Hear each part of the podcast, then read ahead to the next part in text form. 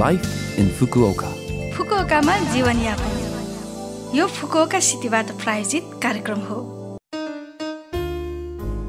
नमस्ते ओहाई गोजाइमास म सरिता। यो लाइफ इन फुकुओका कार्यक्रममा फुकुओकामा बस्दै आउनुभएका नेपालीहरूका लागि सुरक्षित भई आरामदायक जीवनयापनका लागि आवश्यक जानकारीहरू नेपालीमा दिने आइरहेकी छु। हरेक हप्ताको बिहिबार यो कार्यक्रम म सरिताको साथ सुन्न सक्नुहुन्छ। छोटो समयको हाम्रो कार्यक्रम सुन्दै गर्नुहोला। फुकुओकामा जीवनयापन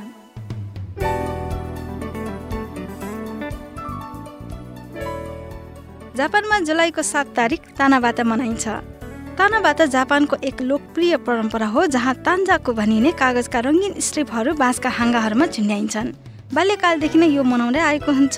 लोककथा अनुसार दम्पति रहेका दुई ताराहरू कारणवश आमानोगावा नदीद्वारा छुट्टिनु परेको र वर्षमा एकपटक यस दिनमा मात्र भेट्न अनुमति दिएको हुन्छ। तर यस दिन पानी पर्यो भने दुई प्रेमीहरूको भेट हुन पाउँदैन भन्ने कथन छ। तान्जाकुमा आफ्ना इच्छाहरू लेखेर झुन्ड्याउने गर्नाले इच्छा पुरा हुन्छ भन्ने भनाइरहेको छ। यस दिन विभिन्न क्षेत्रहरूमा विभिन्न कार्यक्रमहरू आयोजना गरिन्छन्। फुकौका सहरको फुकौका टावरमा तानाबाता उत्सवको अनुभव गर्न सक्नुहुन्छ। जुलाई सातसम्म फुकौका टावरमा तानाबाता मात्रको विशेष इल्युमिनेसन हुने साथै तान्जाकुमा आफ्ना इच्छाहरू लेखेर झुन्ड्याउन पनि सक्नुहुन्छ।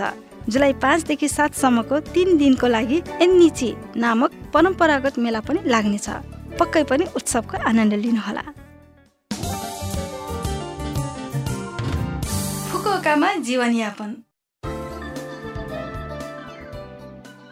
अत्याधिक गर्मीको बेला गाह्रो व्यायाम वा तीव्र शारीरिक क्रियाकलापका कारण शरीरले आफ्नो तापक्रम ठिकसँग नियन्त्रण गर्न सक्दैन जसले गर्दा शरीरमा पानी र नुनको मात्रामा असन्तुलन पैदा भई नेचुसो अर्थात् लो लाग्छ।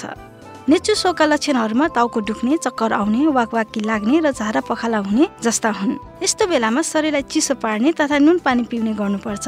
यदि यस्तो गर्दा पनि निको नभएमा एक एक नौमा फोन गरेर एम्बुलेन्स बोलाउनु पर्छ विशेष गरी वर्षा मौसमको अन्त्यपछि उच्चतम तापक्रम बढ्दै जाने जुलाईदेखि नेचुसो सम्बन्धित आपतकालीन केसहरू धेरै हुने गरेको पाइन्छ।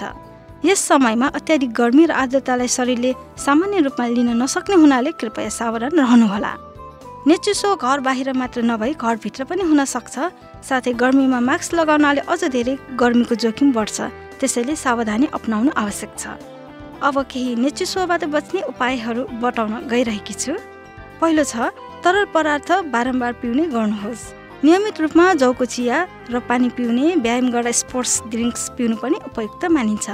पसिना आउँदा नुन पानी पिएर शरीरमा पानीको मात्रा कायम राखौँ। त्यस्तै टोपी वा छाताको प्रयोग गरेर प्रत्यक्ष घामबाट जोगाउँ।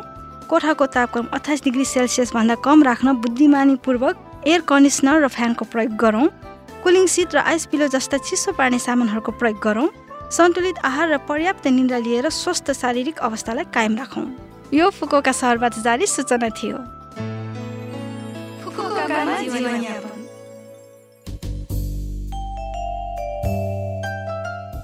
हप्ताको लाइफ इन फुकोका कार्यक्रम तपाईँहरूलाई कस्तो लाग्यो? लभ एफएमको होम पेजमा गएर लाइफ इन फुकोका नेपाली भनी खोजी पोडकास्टबाट पनि यो कार्यक्रम तपाईँहरूको मिल्ने समयमा सुन्न सक्नुहुन्छ।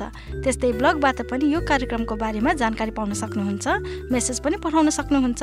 हाम्रो इमेल ठेगाना रहेको छ seven six one eight the rate Love FM dot co dot JP आजको लागि बिदा हुन चाहन्छु। तपाईँहरूको दिन शुभ रहोस्। नमस्ते।